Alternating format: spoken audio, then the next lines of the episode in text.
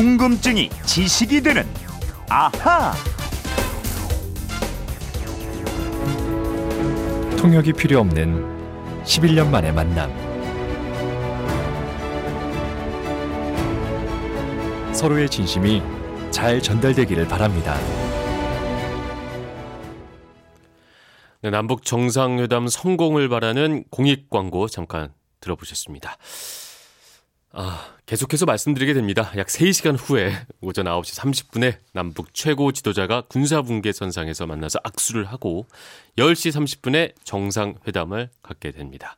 자, 이번 남북 정상회담을 지켜보기 전에 어, 우리가 사전에 알고 있으면 좋을 만한 몇 가지 궁금증들이 있을 겁니다. 그래서 오늘 일종의 남북 정상회담 사전 학습이라고 할까요?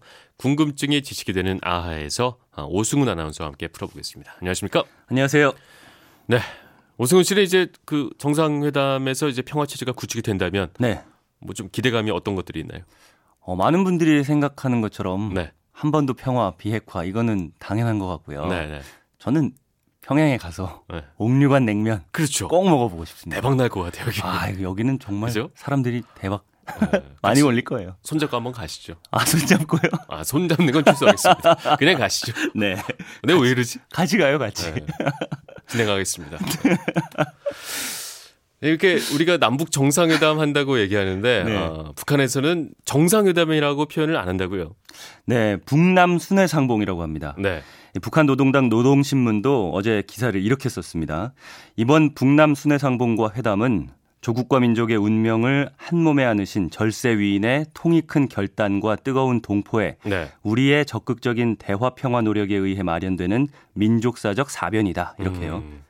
뭐 우리는 항상 뭐 남북이라고 하지만 북한은 네. 늘 북을 앞세워서 북남이라고 하는 거야 뭐 익숙한 일이고요. 네. 근데 회담이라는 말을 원래 안 쓰고 이 상봉이란 말을 쓰는 건가요? 네, 사실 회담이나 상봉이나 뜻은 네. 같습니다. 그리고 북한이 회담이라는 단어 자체를 안 쓰는 것도 아니에요. 이 중국 시진핑 주석이나 트럼프 미국 대통령과의 만남에 대해서는 회담이라고 표현합니다. 근데 남한과의 관계에서만큼은 회담이 아니라 상봉이라고 표현을 아. 하는 겁니다. 이 상봉하면 이산가족 상봉이 떠오르는데 왜 이 상봉이라는 표현을 고집을 하는 걸까요? 네, 우리도 법적으로는 북한을 국가로 인정하고 있지 않습니다. 그렇죠. 북한도 마찬가지예요. 네. 우리 대한민국을 국가로 보지 않고 있어요. 원래는 다 같은 나라, 한민족이고 언젠가는 통일을 해야 할 존재이기 음. 때문에 그런데요. 네. 이렇게 남북 문제, 민족 내부의 문제이기 때문에 외국과 만날 때 쓰는 상, 회담이 아니라 음. 상봉이라는 용어를 쓰고 있습니다. 그럼 예전에도 정상회담이 아니라 순회 상봉이라고 했었겠군요. 네, 북한은 지난 2000년 1차 남북 정상회담 그리고 네. 2007년 2차 남북 정상회담 당시에도 상봉이라는 단어를 썼어요. 네. 이 당시 합의문을 작성할 때 우리 측에서는 정상회담을 쓰자 북한에서는 순회 상봉하자 이렇게 각각 고집하는 아. 바람에 끝내 합의문 작성 과정에서 공식 명칭을 통일하지 못하고 네. 상봉과 회담을 혼용해서 사용한 적이 있습니다. 아, 이거 통일하기도 이게 쉬운 게 아니군요. 네. 그렇죠. 문구 하나가 되게 예민할 수가 있으니까요. 또 이제 많은 분들께서 헷갈려 하는 것 중에 하나가 지금이 뭐 정전 상태라고 얘기하는데 그럼 정전과 휴전 이건 뭐 음. 다른 건지 네. 같다면 이게 어떻게 어떤 차이가 있는 건지 좀 궁금해 하시더라고요. 예, 이것도 용어만 다르지 서로 같은 뜻입니다. 네. 휴전, 쉴 휴자를 써서 전쟁을 쉰다는 뜻이라고 그렇죠. 이게 끝난 건 아니잖아요. 네. 그러니까 정전 역시 머무를 정자를 정자를 써서 어, 전쟁 교전을 얼마간 정지한다 이런 뜻이니까 비슷한 똑같은 뜻이죠? 의미예요. 그렇죠. 네. 1953년 7월 27일 6.25 한국 전쟁을 일단 멈추자라고 네. 합의하고 서명한 협정을 정전 협정이라고 음. 부르고 있습니다. 그러면 휴전보다는 정전이 조금 더 정확한 표현이 라고 볼 수 있을까요? 어쩌면 공식적으로 쓰인 거니까요. 네. 그런데 이 정전 협정에 의해서 전쟁을 쉬게 됐잖아요. 그래서 휴전 상태다, 휴전선이다 이런 표현을 쓰게 됐고요. 네. 이후에 정전 상태랑 휴전 상태가 함께 쓰이고 있다고 보시면 됩니다. 그리고 정전 협정문에는 영어로 armistice라고 되어 있는데요. 네. 이게 사전을 찾아보면 뜻이 휴전, 정전으로 나옵니다. 아, 결국엔 뭐 똑같은 말이라고 봐도 크게 무리는 없을 것 같습니다. 네. 아, 근데 이번에 어쨌든 정전 혹은 휴전을 끝내는 종전 선언을 하자 뭐 이런 얘기가 나오고 있는데 종전은 이제 아, 정전 휴전이 아니라 전쟁을 완전히 끝낸다 이런 개념이겠죠. 네, 종전은 끝낼 종, 마칠 종자를 씁니다. 네. 영어로 표현하면 end of the war가 즉 지금은 일시적으로 전쟁을 멈추는 정전 상태라서 네. 언제든 전투가 다시 벌어지고 전쟁을 이어가더라도 그렇죠. 이상할 게 없는 상태잖아요. 네. 굉장히 불안한 거죠. 그래서 이렇게 불안하게 지낼 게 아니라 아예 전쟁을 끝내자고 선언을 하고 적대적 관계를 청산하자 이겁니다. 네. 그래서 오늘 종전 선언까지 혹시 갈 수 있을까? 뭐 이런 기대감이 나오는 것 같아요. 네. 근데 그거는 어려울 것 같습니다. 네. 왜냐하면은 우리가 정전 협정을 맺은 당사자가 아니거든요. 쉽게 말씀드리면 계약서에 도장 찍은 당사자가 우리가 아닌 겁니다. 그 자리에 우리가 없었죠. 네. 네.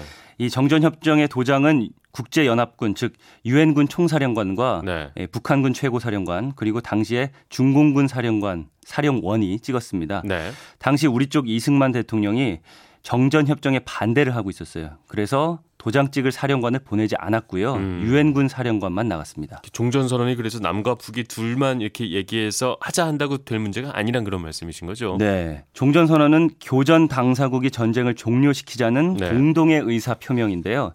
이 교전 당사국이 남북만 있는 게 아니라 음, 종전 선언을 하자면 남북한과 미 중국 이 그렇죠. 사자가 하거나 아니면은 남북미 삼자가 해야 된다는 거고요. 네. 그래서 2007년 노무현 전 대통령과 김정일 국, 국방위원장의 정상회담 뒤에 발표된 14선언 있잖아요. 네. 이런 대목이 있어요.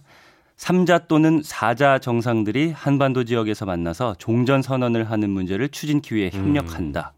그래서 지금 우리 정부에서 하는 얘기가 아, 종전 선언보다는 평화 협정 체결을 해보자 뭐 이런 말들이 나오고 있는 거죠. 그런 겁니다. 네. 그래서 지금 우리 정부가 얘기하는 게 평화 협정 체결입니다. 그렇죠.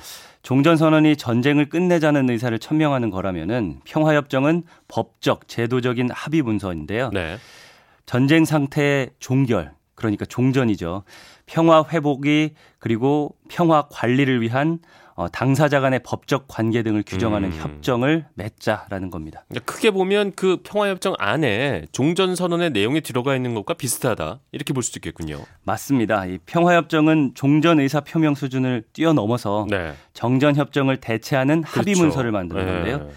그래서 문재인 대통령이 지난해 7월에 독일 베를린에서 밝힌 이른바 베를린 구상에서 한반도의 항구적 평화 구조를 정착시키기 위해서는 종전과 함께 관련국이 참여하는 한반도 평화 협정을 체결해야 한다 네. 이렇게 밝혔습니다. 그렇죠. 종전이 남과 북 둘이서 할 수가 없으니까 이제 평화 협정으로 대체를 하면서 더 큰 그림을 그리고 있다 이렇게 볼 수 있을 것 같은데 맞습니다. 만약에 이렇게 오늘 회담을 통해서 평화 협정이 체결이 되면 네. 그 이유는 어떻게 되는 건가요? 어, 평화 협정이 체결되면 일단은 전쟁 재발의 가능성이 사라지는 대신에 네. 평화 체제가 구축될 거고요.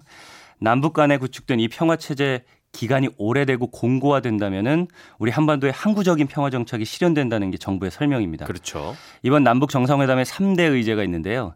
첫째가 비핵화, 둘째가 남북 관계 개선, 그리고 세 번째가 바로 이 항구적인 평화 정착입니다. 그렇습니다. 이제 이게 정부가 구상한 대로만 된다면 정말 한반도의 평화가 정착되는 기틀을 마련할 수 있는 것일 텐데 네. 아, 과연 그렇게 될지 아 근데 이게 또 아, 이게 주변 국가들의 이해관계가 다르니까 말이죠. 네. 아 좀 기대가 되면서도 걱정도 됩니다. 음, 네. 그래서 이 분단된 지 70년 지났고 정전 협정이 맺어진 지 65년이라는 긴 시간이 흘렀는데요. 이번만큼은 어, 한반도 평화를 위한 최상의 결과물로 이어지도록 어, 노력해야겠습니다. 맞습니다. 아 이런 것까지 준비해 주셨나요? 네, 오늘도 앗 이런 것까지. 오늘 남북 정상은 분단의 상징이었던 군사분 개선 위에 평화를 염원하는 소나무를 심는데요. 네. 이 식수 표지석에 쓰일 문구 혹시 뭔지 아세요? 잘 모르겠습니다. 네. 2007년 당시 노무현 대통령이 쓴 표지석 문구는 이거예요. 네. 평화를 다지는 길, 번영으로 가는 길. 그리고 이번에 새길 표지석의 문구는 평화와 번영을 심다입니다. 음, 이 문구랑 함께 이 남북 정상의 서명이 새겨질 예정입니다. 네. 조금 전에 아, 북한 중앙통신에서 어, 김정은 위원장이 평양을 출발했다는 보도가 나왔습니다. 9시 반 도착 예정이니까 어, 대략 한 2시간 정도, 2시간 50분 정도 어, 시간을 두고 출발을 했다고 볼 수가 있을 것 같습니다. 알겠습니다. 궁금증이 지식이 되는 아하 오승은 아나운서와 얘기 나눠봤습니다. 말씀 고맙습니다. 고맙습니다.